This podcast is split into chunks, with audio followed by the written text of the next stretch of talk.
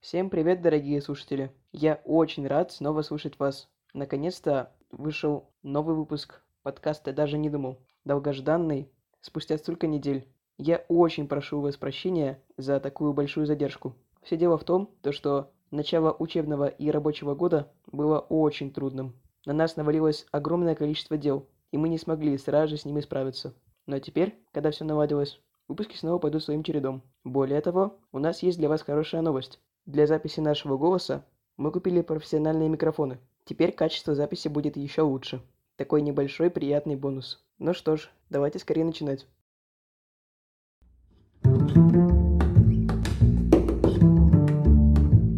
Советский Союз. Советская тематика. Сразу вспоминает. Что бы мне нарисовать? Нарисую я квадрат. Есть кубизм, есть кубофутуризм, есть лучизм, а есть супрематизм. Всем привет, дорогие слушатели! С вами Андрей Наричный, ученик лицея и ведущий подкаста. И Наталья, мама Андрея. Вы слушаете выпуск подкаста «Даже не думал», в котором мы рассматриваем картины разных эпох и пытаемся понять, что нам хотели сказать их авторы. Сегодня мы рассматриваем картину Казимира Малевича «Чёрный квадрат». Присоединяйтесь к просмотру, будет очень интересно. Надо признаться, что изначально первые три выпуска, по крайней мере, я делала с чистым сознанием, то есть э, с тем багажом, который у меня был до этого. Сама я его оцениваю как достаточно небольшой багаж. Больше основывалась в рассуждениях о картинах на своем жизненном опыте в других сферах. Но Андрей мне рассказал о подкасте, об искусстве, который выходит на радио Арзамас, подкаст Кирилла Головастикова. Да, выходит такой подкаст «Зачем я это увидел», которого я упоминал в нашем прошлом подкасте «Верните наших олимпов». Если вы еще не слушали, то обязательно прослушайте его. И я начала слушать один из, по-моему, последних подкастов, и меня это настолько затянуло, что я сразу же прослушала без перерывов четыре подкаста и продолжаю их слушать, предвкушая следующие подкасты. Я, так скажем, пошла в обратном хронологическом порядке от самого последнего, и теперь я двигаюсь к самому первому подкасту, но их более сорока, поэтому удовольствие будет достаточно долгим. Я тоже в свое время в запой их слушал. Я прослушал все выпуски, которые доступны на, на данный момент в Яндекс.Музыке, и с нетерпением жду следующего выпуска. Поэтому сейчас не могу сказать, что у меня прям такое обывательское чистое сознание. Посмотрим, насколько это на меня уже повлияло. Есть ли какие-то фразы? Я как лингвист очень подвержена копированию определенных лексических единиц у людей, под влияние которых я подпадаю, которые мне нравятся. Посмотрим, насколько это влияние у меня проявится. Ну что, есть Есть у тебя какое-нибудь предисловие насчет Казимира Малевича? И, насколько я помню, мы ни разу не ходили на какую-либо выставку не то что Казимира Малевича, но даже авангарда. Мы пропустили, благополучно пропустили выставку, которая состоялась в Екатеринбурге, вроде в две тысячи девятнадцатом году, на телеге в двадцатый век, кажется, называется. Наверное, двадцать первый? Нет, двадцатый. Ну ладно. Потому что там максимум были эпохи Советского Союза. Угу. Насколько помню, там были только русские художники. То есть выставка была посвящена русским художникам девятнадцатого века? девятнадцатого-двадцатых. Там было огромное количество произведений авангарда, та же самая Гончарова с полотном, на котором изображено в стиле кубизма, если не ошибаюсь, это так называется, изображено три человека без лиц. Помнишь историю? Как этим людям представлял сторож да, глаза. Да, да, это в Екатеринбурге как раз произошло, да? Да, насколько я понимаю, это именно та выставка. Да, интересно. Насчет картины «Черный квадрат». Возможно, вот эта вот задержка в выпуске нашего подкаста, она связана с такой вот достаточно трудной задачей. Почему? Потому что, честно говоря, я сама предложила обсудить «Черный квадрат» в предыдущем выпуске. Не да. знаю, вошло это или нет в сам подкаст.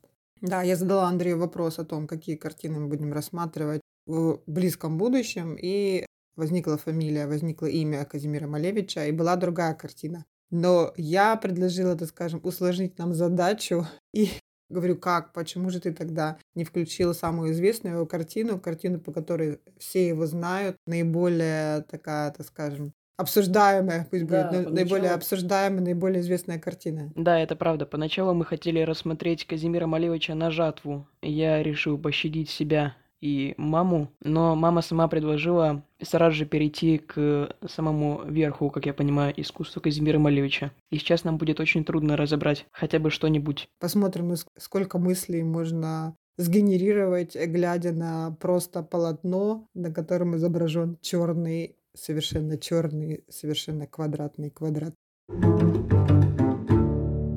Давай теперь перейдем к биографии автора. По традиции посмотрим некоторые факты из его биографии, если это нам чем-то поможет. Давай. Казимир Малевич родился в тысяча восемьсот семьдесят восьмом году и умер в тысяча девятьсот тридцать пятом году. Родился он в Украине, то есть в городе Киев, и умер в Советском Союзе в Ленинграде. Его отец был шляхтичем, а также управляющим сахароваренных заводов. Жена его особо никем не работала, а просто была домохозяйкой, работала по дому, ухаживала за детьми, там мыла полы, посуду. Да, жили они богато. Раз это были шляхтичи, то, разумеется, жили они богато. Интересно, шляхтич, это же ведь предполагает польское происхождение. Если они были шляхтич, это вообще у поляков принято называть богатых людей шляхтич. Такая польская традиция. Да, но родился Казимир Малевич в Украине. Понятно. Ну что, хорошее детство, да? Обеспеченное детство. Отличное детство у Казимира Малевича. Причем, я думаю, довольно-таки неожиданное. Как человек, который родился, ну, в общем-то, в, в семье привилегированного сословия, он отказался от, от традиции живописи, которая была принята у этого сословия, и перешел в авангард. Начал рисовать черные и красные квадраты, черные прямоугольники, черные кресты. Я не знаю насчет прямоугольников. Ты сейчас уже достоверную информацию проговариваешь или уже придумал, что он еще рисовал другие геометрические фигуры? Я уверен, что он рисовал другие геометрические фигуры. Или, по крайней мере, другие геометрические фигуры рисовали его художественные потомки. Последователи. Да. Ну что сказать, конечно, эта картина известная. То есть она на слуху, даже человек, наверное, который не интересуется искусством как таковым очень сильно, он слышал название этой картины, он знает ее автора, она часто используется для а, иллюстрации определенной эпохи, да, как иллюстрация определенной эпохи в искусстве, как иллюстрация вообще эпохи в истории нашей страны, э, да. в жизни людей, возможно, да. Вот когда думают о раннем Советском Союзе, или вообще даже о двадцатом веке, некоторые люди думают о черном квадрате, по крайней мере, в России. То есть это что? Это ассоциируется... То время было настолько темным, настолько черным, как... Итак, что мы видим? Вообще мы ее открыли опять на сайте. В каком сайте ты открываешь? Я открыл ее на сайте Русский музей. Он также предполагает увеличение в хорошем разрешении. Вплоть до всяких, смотри, рельеф даже видно. Вплоть, Можно да, рассмотреть. Вплоть до рельефа холста. При одолении Больше, его... Более того, на этом сайте можно изменить цвет стены, на которой располагается квадрат в нашем виртуальном музее. Вот, мне нравится оливковый, кстати. Оставь на оливковый.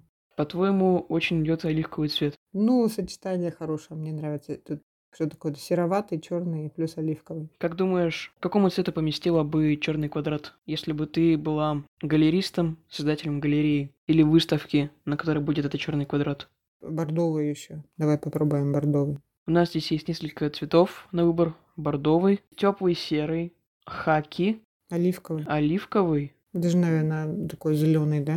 Белый самый нейтральный, серый, темно-серый и черный. Черный квадрат на черном. Черный прям совсем давящий. А если еще отдалить? Ну, это получается, мне кажется, вообще просто рамка висит и все. То есть это просто стена, на которой висит рамка. Да, мне представляется такая рамка в пустом пространстве. Ну, тоже как э, в какое-то время был элемент декора принят. Просто рамку повесить на стену. Я даже куда дальше пойду. Если поместить эту картину на совершенно черный фон, то кажется, как будто бы ничего нет во вселенной, только вот эта вот рамка, она в ничем, в ничем летает, и это единственная, единственная материя вообще во вселенной. такое сильное впечатление складывается. Более того, на таком цвете черный приобретает такой сероватый цвет. Он не кажется теперь больше простым черным квадратом, например, как цвет стены. Он кажется объектом, объектом для рассматривания, изображением чего-то на этом фоне. Так что я бы выбрал черный. Это за счет разности оттенков, разных Разумеется. оттенков черного. Да? То есть здесь видим, теперь мы видим, что сама картина это может быть какой-то не чистый черный, а серовато-черный.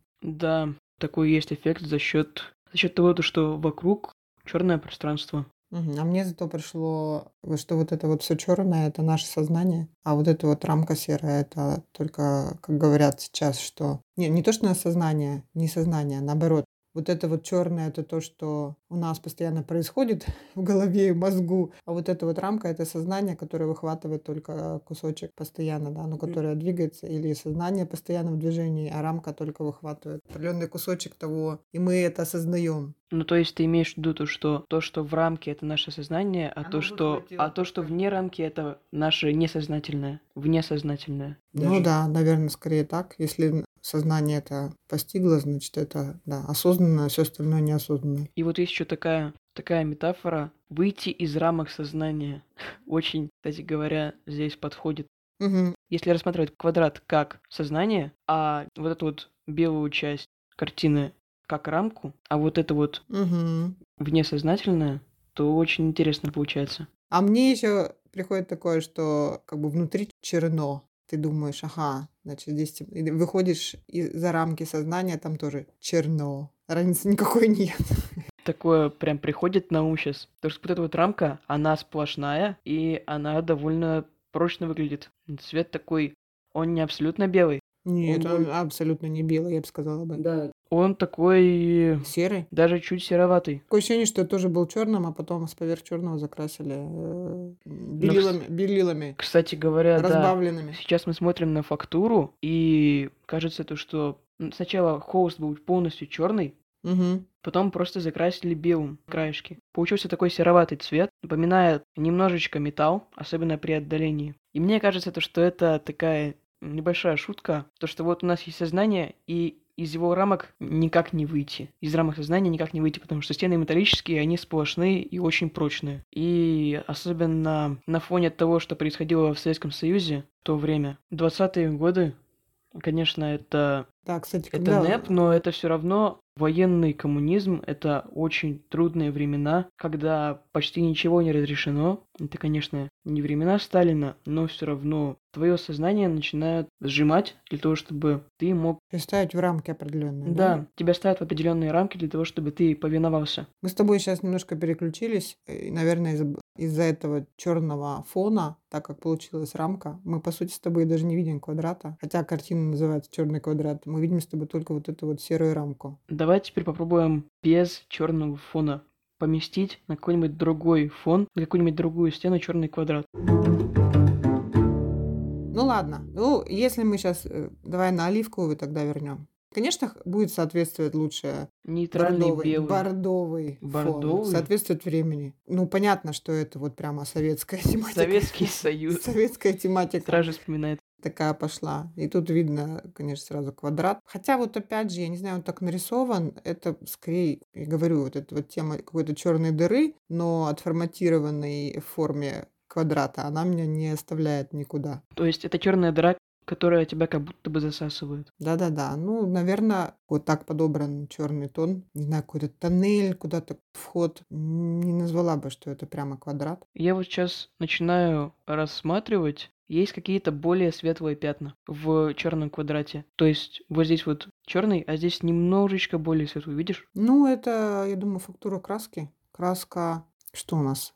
Масло, акрил. Чем? Акрилом, наверное, тогда не, не рисовали. Интересно, надо посмотреть, чем рисовали. Думаю, что, скорее всего, холст, масло, да. Это все-таки, мне кажется, фактура краски, она не может быть однородной. Да, скорее всего. Нет, видимо, у нее совершенно другая фактура, так что, скорее всего, это уже в Русском музее. Да, это рамка самой картины, потому что текстуры у нее нету, фактуры холста у нее нету. Ну, в общем, что? Квадрат как квадрат, ну, в смысле, который не квадрат для меня. Еще вот края, конечно, у него ты увеличишь там, то есть, конечно, не от линейки все это сделано, да? Они, Они такие вот, ну... прописаны краской, и они прямо местами такие. Это как я красила стены. Вот местами как краска ложилась. Вот. Понятно, что не по линейке, понятно, что... Как говорится, квадратный квадрат, э, черная чернота. Квадратность этого квадрата, это же все слова на букву «К». Квадратность этого квадрата капризно квадратирует, красиво квадратирует. Я хочу еще, знаешь, что сказать. Мы всегда, я еще в предыдущих выпуск, выпусках говорила, что мне интересно, является ли автор новатором, да, в каком-то смысле. Насколько я понимаю, это называется что? Футуризм, кубизм? Это уже называется супрематизм. Супрематизм. Есть кубизм, есть кубофутуризм. Есть лучизм, а есть супрематизм. Ну, грубо говоря, понятно, что, наверное, картина произвела такой фурор, потому что Казимир Малевич был первым человеком, который додумался взять просто геометрическую фигуру, нарисовать ее и предъявить ее публике. Все такие, если кто-то другой уже после него начал, Малевич, малевать, малевать эти квадраты, то, наверное, уже все, такого эффекта уже не было. Ну, я думаю, то, что... Он очень долго шел. Ой, нет. Вот с этим я вообще, мне кажется, поспорю. Мне это... кажется, да, правда, он очень долго шел. Да, такого. Действительно. Да. Что бы мне нарисовать? А, нарисую я квадрат. Потому что даже великие гении прошлых веков, эпохи Возрождения, не додумались вот такой вот квадрат намалевать. Так, смотрите. Нарисовать. Я думаю, что здесь нужно вспомнить задачу живописи, которая стояла перед авторами прошлых эпох. Так в а... том-то и дело то, что он сломал задачу живописи. Да, потому что, наверное, она изменилась каким-то образом, потому что пришли, пришла фотография, пришло кино, которое могло отображать реальную жизнь лучше, чем живопись, и задача живописи, она изменилась. То есть задача автора, худо... живописца, художника, она стала в первую очередь показать что-то, какие-то мысли вложить в картину, не, не, то, не просто отображать mm-hmm. реальность, а именно что-то показывать. То есть раньше, наверное, бы и в голову никому... То есть сам объект, как художественный, как квадрат, он никому не интересен. Только за исключением того случая, если ты его берешь, чтобы что-то показать, наверное. Но ведь можно использовать и классическую живопись для того, чтобы какие-то эмоции реализовать в ней. К примеру, импрессионизм вполне справлялся без черных квадратов и других геометрических фигур. Здесь задача стоит еще, я думаю, дальше. Шокировать. Шокировать публику. Да, шокировать публику. Для того, чтобы показать прогресс. Это ведь время очень быстрого прогресса,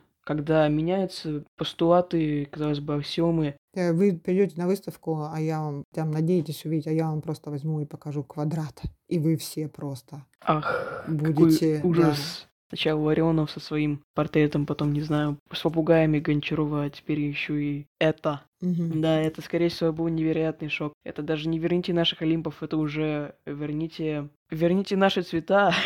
Почему только черный и белый? Ага. «Верните наших людей», где почему только геометрические фигуры. Смотришь на импрессионистов и думаешь, о боже, какое богатство цветов. Какая яркость красок. Или эти, как эти, фависты, да? Ан- Анри... Анри Матисс. Анри Матисс мы разбирали с тобой, фавист, да? Мы долго э, рассуждали, кто такие фависты, и они как раз брали публику это, за счет буйства этих красок. Это уже не фов, да. не зверь. Фов, да. Это уже какая-то машина. Это уже просто какая-то машина, какие-то фигурины. Угу. Наверное, все. Пора остановиться. Да. Вот я прям удивляюсь, то, что у нас э, такой поток мыслей по поводу практически ничего. Так много можно всего высказать просто по поводу черного квадрата. То есть они, оно не было закрыто в полотне, то, что на нем изображено, потому что здесь изображено практически ничего. Мы вышли за пределы нашего сознания. Ну теперь критиков. Тут он совсем по-другому выглядит, в каких-то трещинах весь. Это только на первый взгляд кажется, что такой шедевр мог бы создать каждый. И ребенок, и взрослый без художественного образования. Ребенку не хватило бы терпения закрасить одним цветом такую большую поверхность. А если серьезно, то и взрослый вряд ли смог повторить черный квадрат, потому что не все в этой картине так просто. Черный квадрат на самом деле не черный. У нас была такая идея. Черный квадрат на самом деле не черный. А кто это сказал? Это сказала я. Химический анализ показал, что Малевич использовал три самодельные краски. Первая – жженая кость, вторая – черная охра, а третья – еще один природный компонент темно-зеленого оттенка. Еще Малевич перемешал мел, чтобы убрать эффект глянца, присущий масляным краскам. Маслом написано. То есть художник не просто взял первую попавшуюся черную краску и закрасил начерченный квадрат.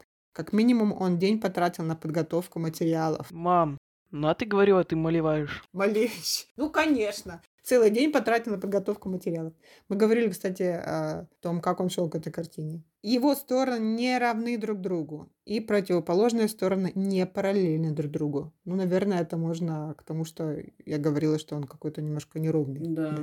Я тоже хотела сказать тогда то, что он более похож на прямоугольник, если даже не просто на четырехугольник. А, вот к вопросу о том, как ты говорил, что он долго к этому шел. Если бы это была случайно написанная картина, художник не стал бы ее копировать. В течение последующих пятнадцати лет он создал еще четыре черных квадрата. Три. Ой, три, да. Если вы видели все четыре картины, две хранятся в Третьяковке, одна в Русском музее, еще одна в Эрмитаже, то наверняка обратили внимание на то, насколько они не похожи. Они разные. Вот они. Это все черные квадраты. Четыре черных квадрата. На какой мы смотрели, интересно? Давай посмотрим. Вот. Я не знала, что их четыре штуки на самом деле. Я тоже, я думала, вот он только один. двадцать третий год, около двадцать третьего, тысяча девятьсот двадцать третий год. Номер три. Номер три. Черный квадрат, тысяча девятьсот двадцать третий год. Который хранится в Русском, да, музее. Русском музее. Ну да. Вот этот мы рассматривали. У него как раз та самая текстура. А вот это самый популярный квадрат, у которого краска вся облупилась. Он хранится в Третьяковке. Наверное, именно поэтому он самый популярный. Так он самый первый. Он был написан в тысяча девятьсот пятнадцатом году. Да. Тогда, получается, мы сейчас про него говорим. Ну, я имею в виду вот это описание критиков, оно про него. То, что да. я сейчас прочитала. Да, кстати говоря, это первый самый квадрат, а мы, с... мы смотрели копию. Ну, нужно... нет, это не копия, это мы смотрели третью картину, которая... Ну нет, да, третью картину. Подожди, наверное, написала я по, по хронологии, двадцать третий год, она вторая была.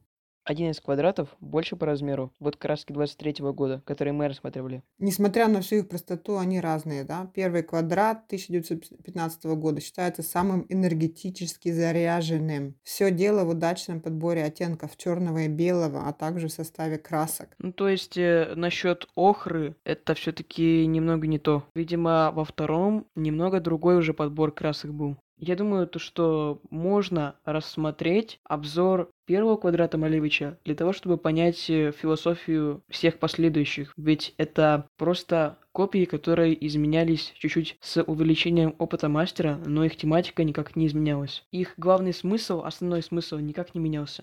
Ну, понятно.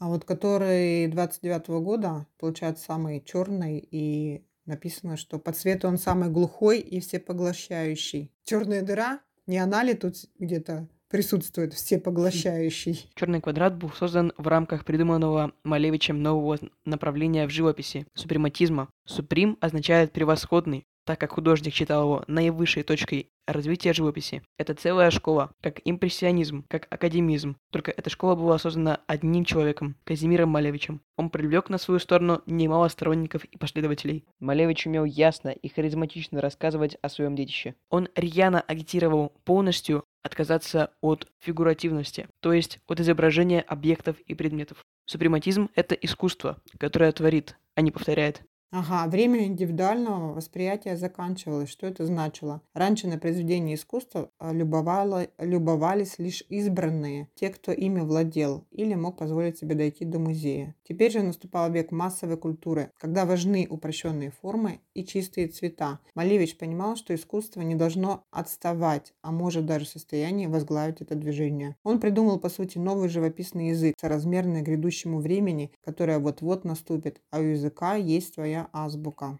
Черный квадрат – это и есть главный знак этой азбуки. До Малевича существовала другая азбука, придуманная еще Джотто в начале четырнадцатого века. Эта азбука и была основой всего искусства. Это перспектива, объем, эмоциональная выразительность. У Малевича язык совсем другой, простые цветоформы, в которых цвет наделяется другой ролью.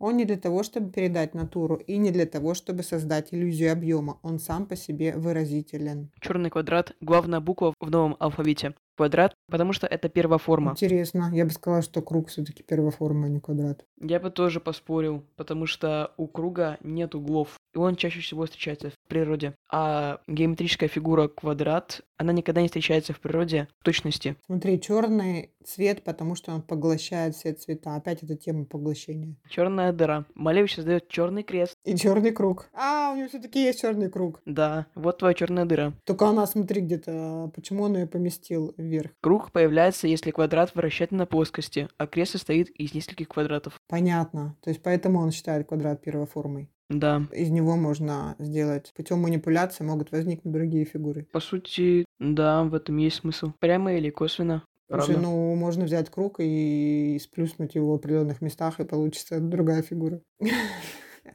Вообще, да. С этим, конечно, можно поспорить. Дальше Малевич из своей азбуки складывает новые слова. Он комбинирует цветоформы в простых, сложных и очень сложных сочетаниях. Черный квадрат и красный квадрат, супрематическая композиция, супрематизм. В стиле супрематизма Малевич писал несколько лет, а затем произошло невероятное. Он так долго отрицал фигуративность, что к ней не вернулся. вернулся. Как же так? Угу. То есть он вернулся к фигуративности, но изображал уже этот мир с помощью нового языка супрематизма. Мы, кстати, ходили на выставку. Помнишь, была картина, э, солдаты стояли, выставка, посвященная э, какой-то войне, не помню. Да, конечно, помню. Угу. Первая мировая и революция в России. Я помню, это было, кажется, произведение современной санкт-петербургской художницы в стиле как раз-таки, как это назвать, натурофутуризма. Тоже там стояло несколько солдат, и у них были элементы одежды разного цвета. Но там было, по-моему, их тоже было четверо, а один состоял только из контура. Вот интересно. Это было изображение, как будто бы его нет. Ну, то есть он уже мертв. Да, наверное, это она так изобразила, что он уже погиб. Но основная идея, стиль, это как раз-таки супрематизм в применении к натуре. Я не знаю, была ли та картина в стиле супрематизма, но просто очень похожая. Может быть, она вдохновилась Малевичем, потому что, ну, вообще по духу очень похожая картина. Да. Там она не настолько яркая, не сто... и одежда именно отличается, какие-то элементы разного цвета. Здесь-то они вообще вот все, эта картина называется... Спортсмены. Спортсмены, да. То есть здесь они как бы, можно сказать, что все отличаются, а там просто одним элементом отличаются. Стоят с винтовками, но вообще как-то вот напоминает мне та картина, да, эту. Для того, чтобы не быть голословным, я скажу, что я читал в описании этой выставки. Эти произведения были написаны в разных стилях девятнадцатого-двадцатого веков. В том числе там присутствовало немного и авангардизма. Угу. Ну вот, и... Такая идея есть, интересно, мне нравится. Многие говорили, что черный квадрат — это конец искусства, но на самом деле это было начало новой живописи. То есть это был, так скажем, черный квадрат, предшественник. Это, так скажем, он послужил триггером для создания нового языка, а потом уже этот новый язык был применен для отражения реальности.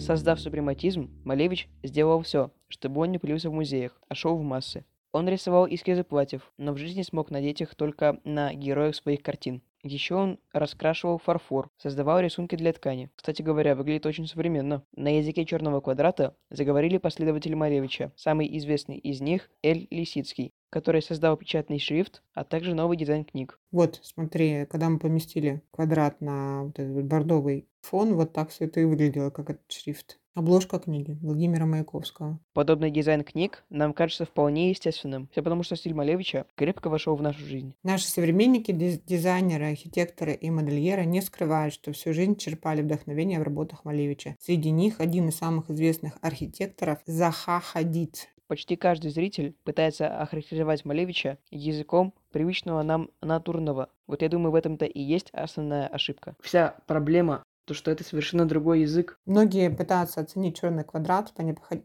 по неподходящим критериям. Нравится, не нравится, красиво, некрасиво, реалистично, нереалистично. Появляется неловкость, обескураженность, потому что черный квадрат остается глух таким оценкам. Что же остается? Только осудить и высмеять. Мазня, ерунда, ребенок лучше нарисует, или я так тоже могу, и прочее. А теперь оцените черный квадрат как букву алфавита, как атом молекулы, как электрон магнитного поля. Вот тогда станет понятно, почему это шедевр. Невозможно черный квадрат оценить сам по себе, а только вместе с тем пространством, которому он служит. Картина с первого взгляда, ну и со второго тоже, это просто символ начальный. Да, что тебя удивило больше всего? Меня, конечно... Да, давай обсудим. Мы, Меня прям аж рашло то, что четыре квадрата было. Да. Мы, кстати, в третьем выпуске, по-моему, да, тоже задавались таким вопросом, что нас впечатлило больше всего. Там про фовистов, что меня впечатлило, что это было... Дикость, да, что почему люди назвали фов, да, дикий. То, что вот это вот буйство красок воспринималось как дикость, так, дикие звери. То есть настолько это было, хотя сейчас это смотрится абсолютно нормально. Интересно, как бы назвали, назвало вот это вот бы общество, которое фовистов смотрело, и сами фовисты как бы назвали «Чёрный квадрат». Да, интересно. Да, меня тоже впечатлило прям, я такая, я не знала, почему до меня эта информация не дошла за мои сорок пять лет жизни, я не знаю, но... Да, действительно, это интересно. Четыре квадрата, и все они разные. Я думала, что есть только один. Ну и, конечно, что это не просто так, наверное, да. Мы заметили с тобой, что там непростая черная краска. На самом деле он не черный. Заметили с тобой, что да. Он неровный, да. Были идеи, что это совершенно не квадрат. Меня радует, что мы можем рассуждать, размышлять. У нас рождаются идеи. Ну, как говорят, что настоящее искусство — это то, которое вызывает какие-то новые идеи, мысли, да? На этом все. С вами был Андрей Наричный, ученик лицея и ведущий подкаста. И его мама Наталья, лингвист межкультурных коммуникаций, преподаватель иностранных языков и фитнес-инструктор. Вы слушали подкаст «Даже не думал». В следующем эпизоде рассмотрим картину Клода Моне «Лондон. Парламент». Обещаю то, что будет очень интересно. Так как наши выпуски все-таки связаны хронологически, и мы то и дело упоминаем прошлые выпуски, лучше слушать их от старого к новому, причем не пропускать ни одного. Мы же будем радовать вас новыми выпусками каждое воскресенье. Счастливого понедельника и вторника, среды, четверга, пятницы, субботы и воскресенья следующей недели. До скорых встреч! Пока!